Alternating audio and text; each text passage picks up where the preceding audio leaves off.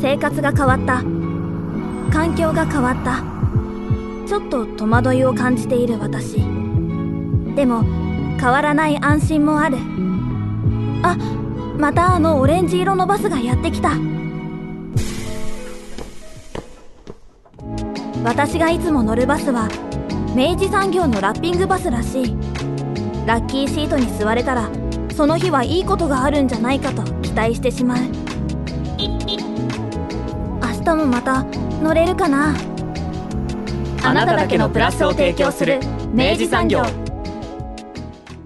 明治産業プレゼンツアワーカルチャーアワービュー。九州芸文館学芸員の羽鳥優樹さんをお招きし、コレクティブチッコのその後に迫っていきます。スタジオには当番組プロデューサー三好です。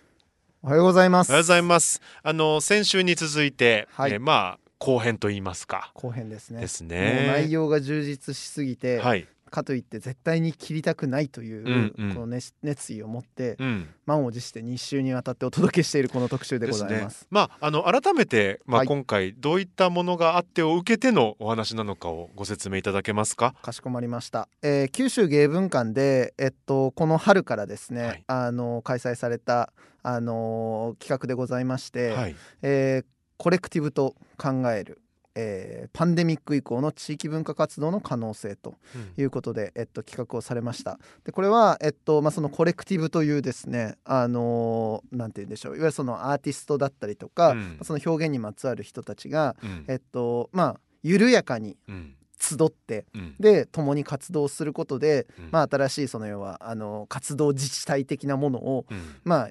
動かしていくようなものなわけですけれども、うん、そのコレクティブというあり方を、えっと、インドネシアのですね、うん、実際にそのコレクティブとして活動されている人たちを、うんえっと、いっかいずつ、えっと、そのオンライン講座でお招きしてお話を聞き、うん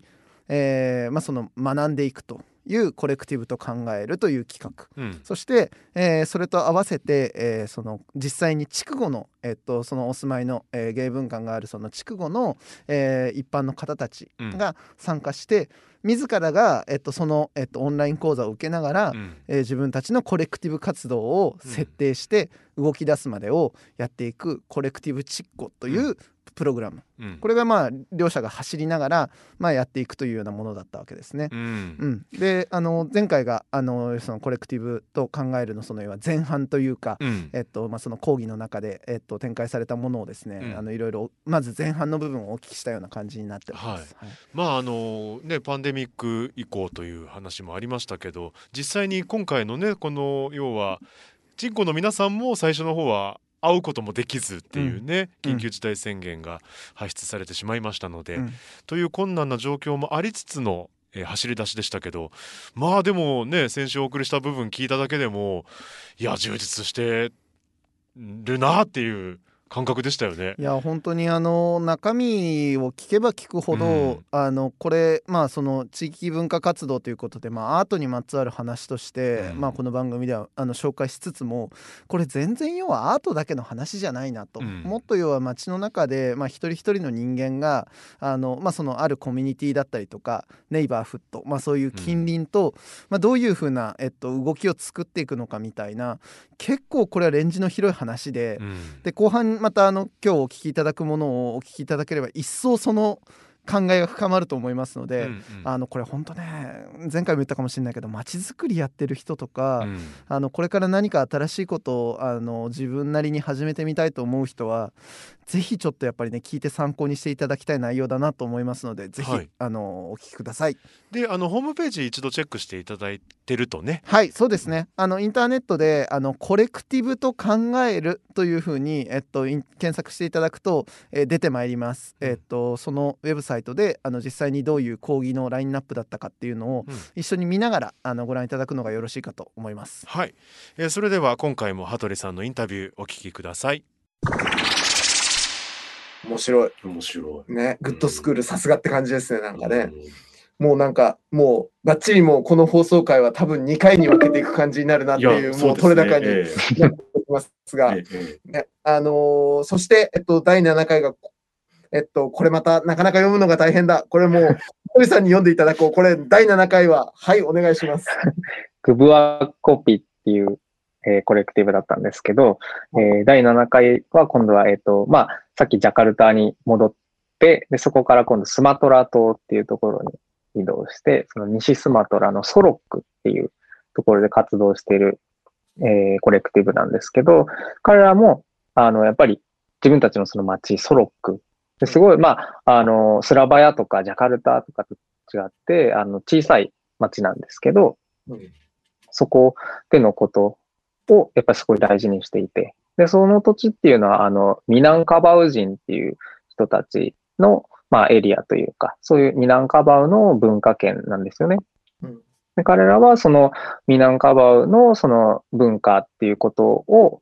その、まあ、伝統的なそういう文化ってことを、まあ、今のメディアリテラシーというか、そういうものと組み合わせながら、うん自分たちの文化について考えていこうよっていう、そういうコレクティブだったんですよね。うん、で、えっと、プレゼンの中でちょっと話していたかは、あの、微妙なんですけど、あの、自分が心に残っていたのが、あの、塀が高くなってしまったって言ったんですよね。ほう。それは、その、自分たちの文化は、もともとはこうじゃなかったんだと。つまり塀は家の周りにある塀のことなんですけど、うん、昔はそんなものはなかったし、あっても低くて、その家で誰が何をしてるかってことは、やっぱりすぐ、すぐ見えて。うん、で、それぐらいみんな、その、まあ、その町の人たちは近い存在だったし、っていうことがあったんですけど、今はもうその塀がどんどん高くなってしまったと。で、どんどんどんどんその人が、まあ、関わる場所がなくなっていってしまってるっていう。で、それに対して自分たちが、その何ができるのかっていうところを、あの、すごい、まあ、思考してやっていったっていうところで。うん。はい。うん、このチームは、あの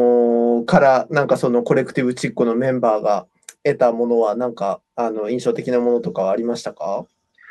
ここでは、あの、彼らのその、えっと、オンライン、このパンデミックの中で、まあ、どんなことができるのかっていうことを彼らが考えていったときに、まあ、あの、ある作品を作ったんですよね。うんうん、で、それが、あの、まあ、テーマとしては、まずその、シラットっていう、なんかこう、ミナンカバウの、なんていうの、ぶ、武闘みたいな。なんか、なんだろうな、少林寺拳法みたいなイメージとしては、なんかそういうこうシラットっていう。格闘技のなんかあれですよね。あのそうです、そうです、そうです。ね、あの、なんていう、流、流派というか、みたいなやつですよね。で、あの、それが、まあ、踊りにもこうなっていて、で、そのシラットで使われる、あの、動きがあるんですけど、うん、その動き、うんが、まあ、人がこう行ってる動きっていうものが、なんかその何につながって、どういう風になったら踊りの一部になるのかみたいなことをこう考えていった作品があるんですよね。はい。で、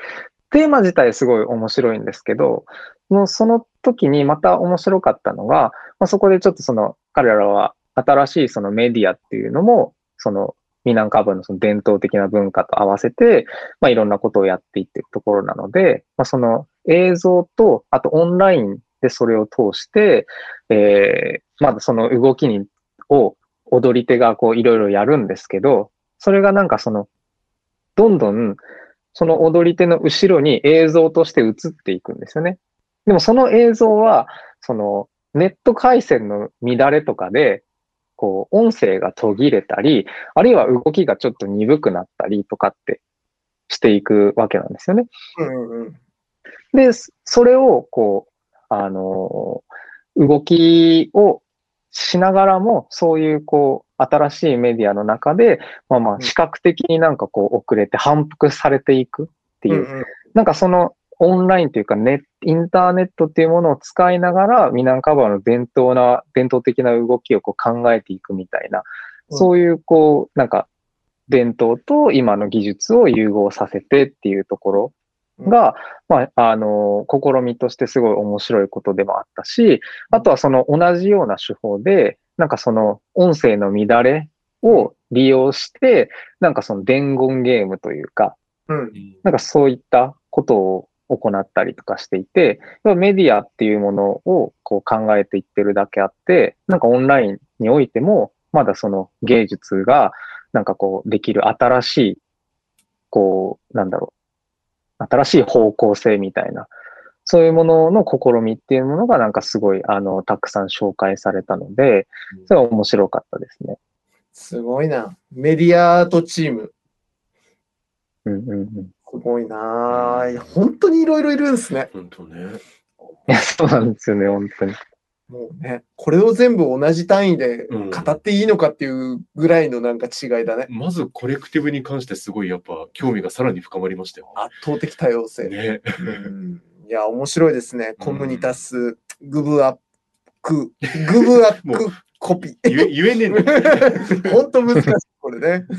いや、だいななかい、ありがとうございました。うん、じゃあ、続きまして、羽鳥さん、これ、だいはちかい、えー、しちがつに開催されました、ラコアット・クジャワス。おお、言えた。言えた。ラコアット・クジャワスです。これ、どんなあのコレクティブだったんでしょうか。えっと、ラコアット・クジャワスは、えー、場所も、あのまあ、今まで、ジャワとジャカルタとか、スラバヤとか、ジョグジャカルタ、みんなやっぱりこう、まあ、よく知ってたりとか、まあ、インドネシアに行ったことなくても聞いたことがあったり、うん、スマトラ島とかって、まあ、あのー、地震があってとか、そういうので、まあ一応知られてたりとか、そういうことがあったんですけど、うん、ラコアット・クジャワスは多分ほとんどの日本人が知らないんじゃないかなと思うんですけど、東ヌサトゥンガラ州っていう州がありまして、もう今、羽鳥さんが何を喋って全くわかんない。知らないです。いや、東トゥンガラです。東なんだろう、ね。その東ヌサトゥンガラの、えー、モロっていう、こう、まあ、山間部にある、あの、地域なんですけど、もう本当にだからすごい、あの、もう田舎も田舎というか、うん、そういう、えー、場所で活動をしている。コレクティブですね。で、まあ、ちょっとあの余談なんですけど、全、うん、えコレクティブだとまあぜんはちかい、ぜんはちかいを通して、このラコアット・クジャワスのリッキーさんだけが、あの、当日の事前のあの、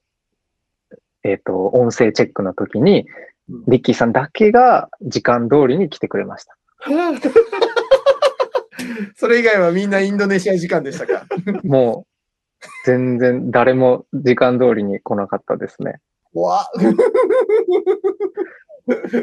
すごい、もうその時点でもうめちゃめちゃ感動して、でやっぱそのあの本当にあの誠実なあの人なんですよね。それが多分すごい伝わったと思うんですけど、あのもうお客さんの反応もやっぱりすごいこの回は良かったですね。うん、真面目なラコアット。うんで、彼らは、その、あ、ことの発端というか、彼らがすごい、まず問題にこう感じたのが、あの、まあ、なかなか日本にいると、そういうことを感じることってないかなと思うんですけど、自分たちの文化がどこに保存されてるのかっていうことに悩むわけですよね。で、それをよくよく考えてみたら、まあ、植民地の、うんえー、時代を経験していて、うん、自分たちのことっていうのが、やっぱりそのオランダの、えー、例えばライデン大学の、うんえー、図書館とかには書いてあったりする本があったりとか、うん、そういうものがあるけど、当の自分たちはそれにアクセスができないわけですよね。うんうんうんやっぱりそういう状態にすごい危機感を覚えて、そういうことをちゃんと、あの、まあ、アーカイブ化して残していかなきゃいけないんだっていうところがすごい、あの、まあ、最初に問題意識としてあったみたいなんですよね。うん、でそこで、あの、いろんな面白いことをやっていくんですけど、ヘリテッジトレイルっていう、まあ、なんだろう、企画というか、プログラムがあって、それはその、モロの、いろんなこう伝統的なものをみんなでこう、まあ、そこに出かけていって学んだりっていろんなそういうこうプログラムなんですけど、その中でなんかその、まあ、食べ物のことに関して、食の文化とかに関しても、えー、みんなでいろいろ一緒に学んで、で、それをこうみんなで一緒に食べてっていうふうにやるんですけど、その時に必ずなんか食文化を学ぶ時に、えー、それを食べて、じゃあ美味しかったね、こんなのがありますよ、じゃなくて、やっぱそこにこう、ディスカッションみたいなものが一緒にこう付け加わっていく。で、そういう中で、まあ、みんなでこう学びを深めて、それをこうアーカイブ化して、で、地域の人がそれを利用できるようにこうどんどんしていくっていうことを継続的に行っているんですね。で、すごい面白かったのが、彼らはその問題意識として、えー、子供たちにそれをこう、やっぱ未来、にこのモロのことを、えー、知って、で、またそれをこうつなげていってほしいから、子供たちを対象に行っていったんですよね。うん。で、そしたら、その子供たちのお父さんお母さんが、これは子供たちだけなのかってこと。俺たちは、うん、俺たちは参加できるのっていう。で、大人が自然とこう集まってくるっていうことが起こった。それも本当にやっぱ面白いし、やっぱそのコレクティブの魅力というか、人がやっぱそういうふうにこう集まってきて、活動がこうどんどんこう盛り上がっていくというか、うん、それすごい面白かったですね。めちゃくちゃ面白いな。本当ね。いや、もう前回羽鳥さんがお話を伺った時も同じこと思ったんですけど、うん、すごい健全よね、皆さんなんか。動き方もそうだし、考え方もそうだし、そこにこうついてくる皆さんもそうだし、なんだろう、すごい健全だなって思う。なんだろうな、なんかあの変な欲目がないというか、なんかあのいやこれあった方がいいでしょとか、これはあの自分にとって必要であるみたいな、あの N イコールいちじゃないけど、そのあの発案者自身が必要だからやっているのであるみたいな、その純粋さが結構普遍的なものとして、うん、みんながやっぱいやそうそうそう本当そういうの欲しかったんだよってなっている感じがすごいあるなって今お話聞きながらも印象を抱きますね、羽鳥さん。うんうんうんうん、そうですね、本当になんかそういうことが日本でもなんか起こるのかなっていう、なんかね、なんか随分僕らは難しく考えすぎた結果、うん、要は結果に随分遠回りをしているような感覚を覚えてしまう、ね。なるほどな。ラコアット。でもいいな、その、えっと、ヘリテッジトレイルですか。あの、すごい取り組みですね、本当ね。うん、それもすごい面白いし、まあ、あの、レジデンスプログラムとかもやってて、うん、その、いろんな、まあ、モロの外から人を呼んで、で、えー、モロに滞在して、一緒に何かをやってもらって、そういうこととかもやってるんですけど、これはなんかその、あの、参加者からの後からアンケートでコメントがあって、えー、その印象に残った言葉っていうのがあって、それはその、リッキーさんが、その、レジデンスを、をこうする人を、まあ、け、やっぱり応募がいろいろあるから選ばなくちゃいけないと。で、その時にリッキーさんが表現したのが、その、まあ、赤い糸で結ばれた人たちをここに招くんです。みたいなことを言うわけですね。健全ですよね、すごい。ロマンチック。いい人なんだろうな。なんか本当にそういう世界観も、あの、よくわかるような、あの、写真もたくさん見せていただいたし、すごいいいところなんだろうな、っていうふうに思って、なんかあのこのラコアットの話とか結構本当はその地域の文化をどう残していくのかとか、やっぱそのそれをやっぱどう継承していくのかみたいなことを考えるにあたっては、コレクティブチッコとしても非常になんかあの学びが多い回になったような感じがしますね。あ、まさにそうですね。今これからやろうとしてる活動はもう本当にあのそういう方向になってます。ラコアット、やっぱ、うん、伊達じゃない。時間時間通りにやってくる真面目な健全なクジャワス。いや、いいですね、うん、すごい学びの多い回だったようでございます。うん、そして最終回がしちがつにじゅうごにちに開催された、さあまたこれも読むのが難しいぞ、いくぞ、うん、ジャティワンギアートファクトリー。おーこちらはどういうコレクティブでしたでしょうか？えー、最後はあのジャワ島に戻りまして、はい、で、えー、ジャティワンギっていう、まあ、これはジャワ島、西ジャワなんですけど、ジャカルタからちょっと東に行ったところにありまして、えー、ここもまあすごい、あのー、まあ村というか、そういう地域なんですね。都市ではなくて。うん、で、えー、かなり古くから活動して、もうくんちとかと同じような、あのー、頃から活動している長寿のコレクティブなんですけど、実はあの、ジャティワンギアートファクトリーは、あの、福岡にも何度か来ていて、うん九州大学でアクアプロジェクトっていう、あの、学生が展覧会を企画する、あの、ものがあったんですけど、後ろそのやつですね。あ、そうです、そうです。はいはい。アクアでも、あの、ジャティワンギ、あの、展覧会で出品してもらったことがあるんですけど、で、あの、まあ、そのと、その時に、まあ、今話してた後ろ庄司先生が、えー、ジャティワンギのことについて、あの、書いてる文章があって、で自分は、あの、にせんじゅうはちねんに初めてそのジャティワンギに行くんですけど、それまではまあその文章でしかこう、ジャティワンギアートファクトリーのことを知らなくて、でもその文章にはもう、あの、おとぎ話のような場所だったと。うん、そのジャティワンギという村がもう、うん、で、村全体がもうアートで成り立っている。みたいなことがこう書かれていて、一体どんな場所なんだろうと思って、そこに行くけど、もう本当にそれがなんか全然大げさではなくて、実際にその本当にジャティワンギアートファクトリーの活動っていうのが、もう本当地域全体にあの行き渡っていて、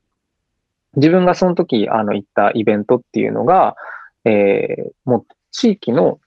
いろんな多分あれはもう小学校とか中学校の人が、ほとんどが集まってきてるんじゃないかなってぐらい、もう本当に大きいところに、すごいもう多分何百人、せんにんぐらいは多分いたと思うんですけど、の人がバーっていて、でそこで、ジャティワンギっていうのは河原の生産地なんですよね。うん、へその河原を使った、まあ、あの、音楽祭というか、うん、そういうことを行っていて、それはもう本当にすごい迫力だったんですよね。へー。で、あの、本当にそれがもう強く印象に残っていて、こんなになんかその村のことで人た、人々がなんかこう一体になれるんだっていう、すごいそれがもう衝撃的で、で、発表の中でそれが、そのまあ源泉みたいなところがこう明かされていったんですね。というのも、その、始まりは何だったのかっていうところが、その冒頭に話をしてくれて、その、今回アリフさんっていう、まあ、ジャティワンギアートファクトリー設立者の、あの、一人なんですけど、アリフさんのお母さんが、うん、えー、いて、で、えー、そのお母さんのお家、まあ、アリフさんが生まれたそのお家なわけですけど、アリフさんそのプレゼンの中で、この家は鍵を閉めたことがないんだと。で、そこにはその誰でもそこを訪れることができて、でそこに来た人にはお母さんは誰でもご飯をあげて、で一緒にコーヒーを飲んで話をしたりみたいな。そういう経験というか、そういうものをこう見てきて、うん、アリフさんが育っていったわけですね。そこが、こう、アリフさんの活動の原点のようになっていて、で、それがアートを使いながら、街づくりというか、そういうものにこう、どんどんこう切り替わっていく。で、そのプレゼンの中でアリフさんが強調していたのが、やっぱりちょっと、えー、いろんな、例えばまあ、欧米の都市とかに行くと、ちょっとやっぱり街が男性的だと。うん、それは常にそこで競争があって戦いがあってっていう、うん、そういうものだけど、自分たちが目指しているのは母が感じられる街なんだっていう。ほう、面白いね。それが、やっぱりその原点として、お母さんのそういう、こう、まあ、活動っていうことじゃないと思うんですよ。もっと自然なものなんだと思うんですよね。うん。うん。うん、そこが、あの、根本にあって、今のジャティワンギアートファクトリーがあって、今のそのジャティワンギがあるっていうことが、すごい、なんか、腑に落ちるというか。うん。で、やっぱりそういう反応がすごい、あの、多かったですね。そのお母さんのそういうところから始まっていたんだっていうことが、やっぱ、あの、参加者の中からも、すごいやっぱりいろんな人がそういう、そこに言及してたので。うん。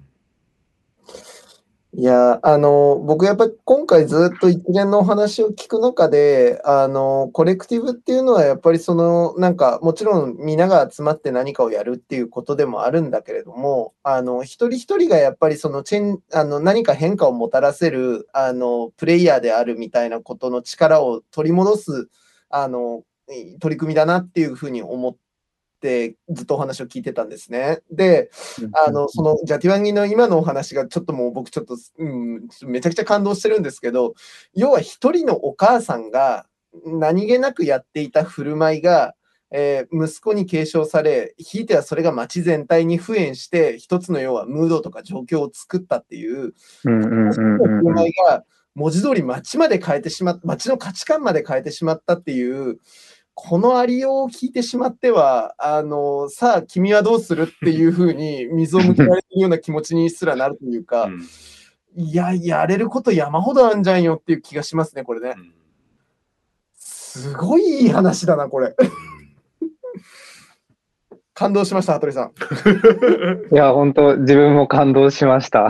ねえ、ジャティワンギのこの話、いや、これ最終回にめちゃくちゃふさわしかったですね、羽鳥さん、これ。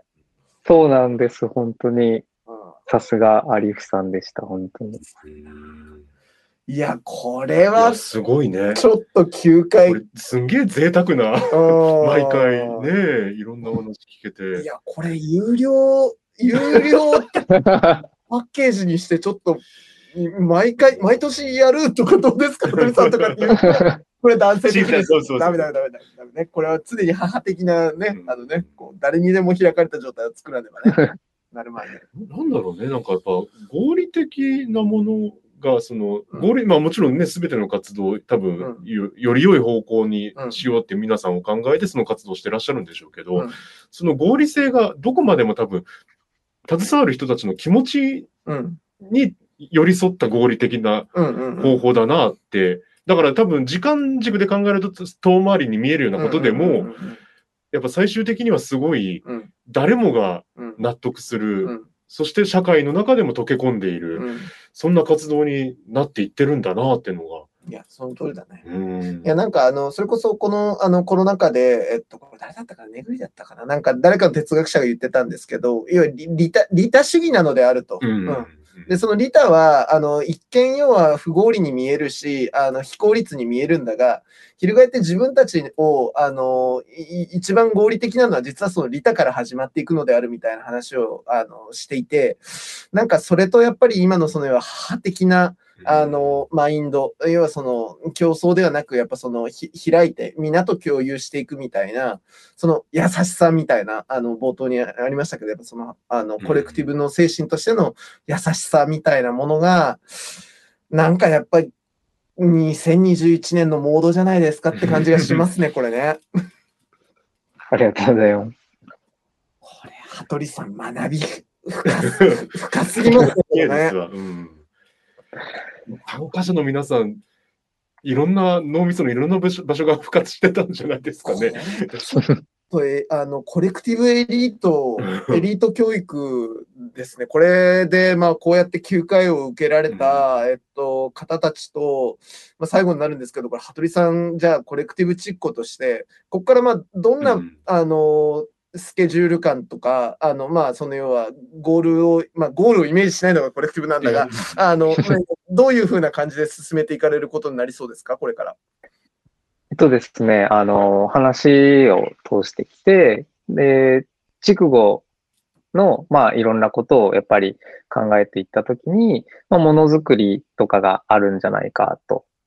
いうようなことがあって、で、そのものづくりっていうのは、なんか、まあ、地区画家もいたりとか、まあ、アーティストもいたり、あるいは伝統工芸がたくさんあったりっていう、そういうものづくりもあるけど、その、例えば農業とかもそうだよねっていう話になったりとかっていうことがあって、でそれってこう、あの、結局は、えーものづくり、そして人と関わることによって、で生きることにつながっていくよね、みたいな。っていうことが、その、くんちの人たちも最初に言ってた、その、芸術とは生きることであるっていうこととかを言ってて、そういうところともつながったりとかして、でそこから、まあ、どんどんどんどん話が発展していって、で私たちはそういう、こう、あの、ものづくりっていうことに着目しつつ、そして、その、えー、筑後の人たちと、えー、またその筑後じゃない、その外の人たちを、うん、えー、つなぐような、まあそういう活動ができたらいいんじゃないか、というような、うん、あの、テーマをみんなで作って、うん、で、それでさっきそのラクワット・クジャースのところからも、こう、インスピレーションをもらいながら、えー、筑後で活動してるそういう人たち、えー、で、特に、やっぱりこう、まあ、有名じゃないというか、うん、地域で、やっぱり一生懸命、こう、何かをやっている、そういう人たちに、えー、まあ、取材をしに行って、それをドキュメンテーションしていこうと。なるほど。で、そして、それをこう、発信していく。うん、それを、まあ、あのー、一つの活動にしようっていうふうに、えー、なったんですよね。これもやっぱりすごい、あのー、まあ、びっくりというか、なんかすごいなと思ったのは、結局自分はそこにこう、あの、リードしていってないんですよね。うん、もちろんコレクティブのことについては、あの、あ、今日の話はこんなでしたねとか、で、質問されたら、あ、彼はこんな風にこうやってやってますよとか、そういうことは話しつつも、じゃあ、えー、自分たちもこれをやりましょうとか、そういうことは一回も言ってなくて、参加者の人たちが本当に自然にこう会話を重ねていって、こういうことが必要なんじゃないかとか。うん、で、自分も、まあその主催者として最終的にやっぱことを起こそうってなった時に、何かこう一つ、あの、例えばイベントなりなんなり、そういうものがこう、まあできた方がいいんじゃないかっていう思ったりもしたんですよね。で、なんかそういうことをこう他の人も想定してるのかなと思って、なんかそういうことを投げかけたときに、いやいやそうじゃなくて、私たちはその、えー、ドキュメンテーションをこうしていく、それ自体がその活動なんだと。何かその、えー、イベントを一回きり起こすとか、そういうことじゃなくて、それをこう続けてこうやって、えー、いろんな人の活動を知って、それを発信して、それ自体が活動なんだっていうふうに、こう、それも参加者の人たちからこう出てきたものだったので、でもすごいなんか、こう、やっぱりきゅうかいを通して、いろんなことを参加者の人たちも感じながら、それをこう、実際に自分たちで考えて何ができるか、で、そこから導き出されていたものなんだろうなっていうのが、それすごい感動しましたね。今、僕らが感動してます。うんいや、見事だな。生まれてる、コレクティブ生まれた。ね本当に、ね、いや、本当だから、やっぱその、うん、いや、羽鳥さん、これ、よく勇気を持って、あの、手放し続けましたね。よ、よくぞっていう感じが、今、お話聞きながら思いました。いや、で、実際なんか、そういうふうに言うと、なんか、ちょっと聞こえはいいかもしれないですけど、まあ、あの、やっぱり、迷惑をかけてる部分もやっぱりたくさんあって、で、その中で、あの、参加してる人たちも多分いろいろ迷ってることもあっただろうし、まあコロナとかも、緊急事態宣言とかもあったけど、ちょっとやっぱりこう、あの、活動自体がなんだろう。まあ、終わりが見えずこう伸びていってしまってるみたいな、そういうなったところで、こう、なんかモチベーションみたいなところを、こうちゃんとこう、保つことがこう、難しかったこともたくさんあると思うんですよね。そういうところはやっぱり、あの、自分が全然、いわゆる経験もなか、ないし、あの、そういうフォローっていうか、そういうことは、なんか、やっぱりうまくできてないので、なんかちょっと申し訳ないというか、やっぱこの、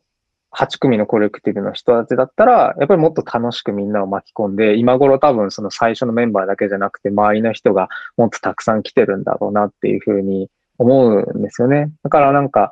ちょっと自分が本当になんかこう、何かをしたっていうか、こう、じゃなくて、本当になんかこう、粘り強く、あの、参加している人たちが多分自分事として何ができるかっていうことを多分考え続けてくれてるその結果なんですよね。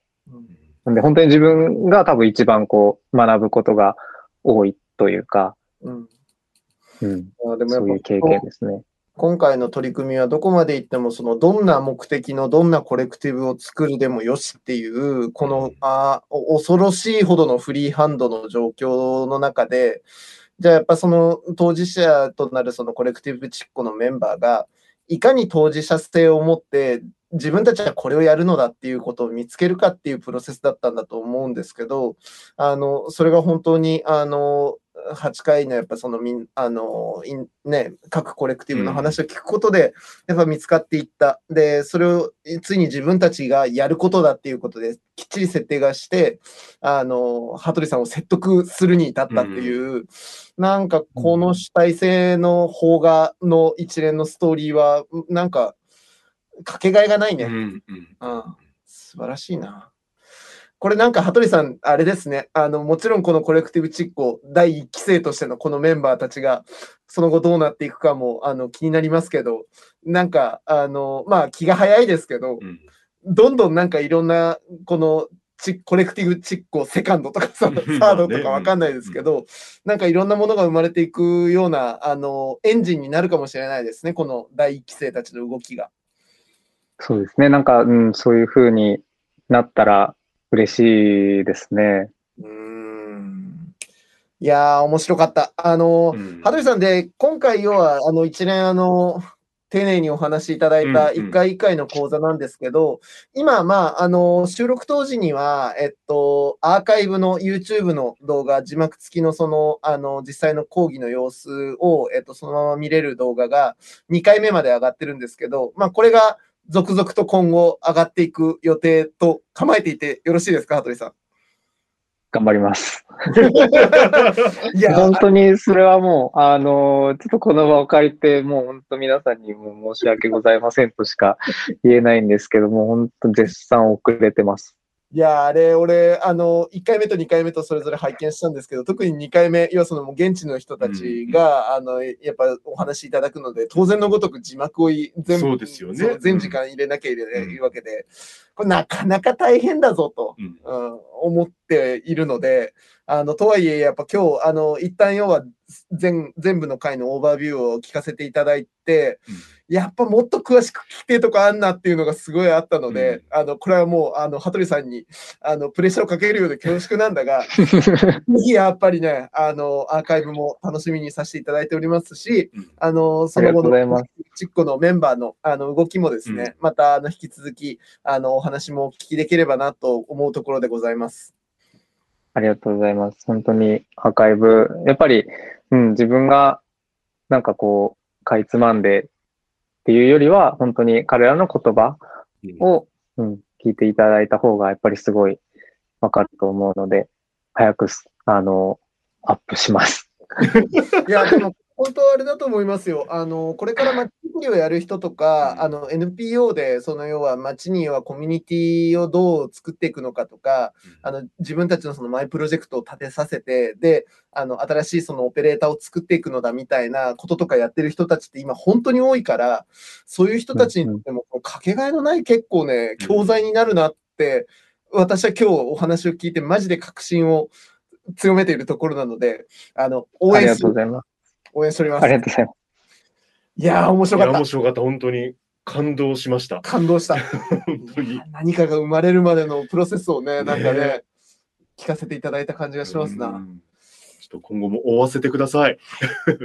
ありがとうございます。ありがとうございました。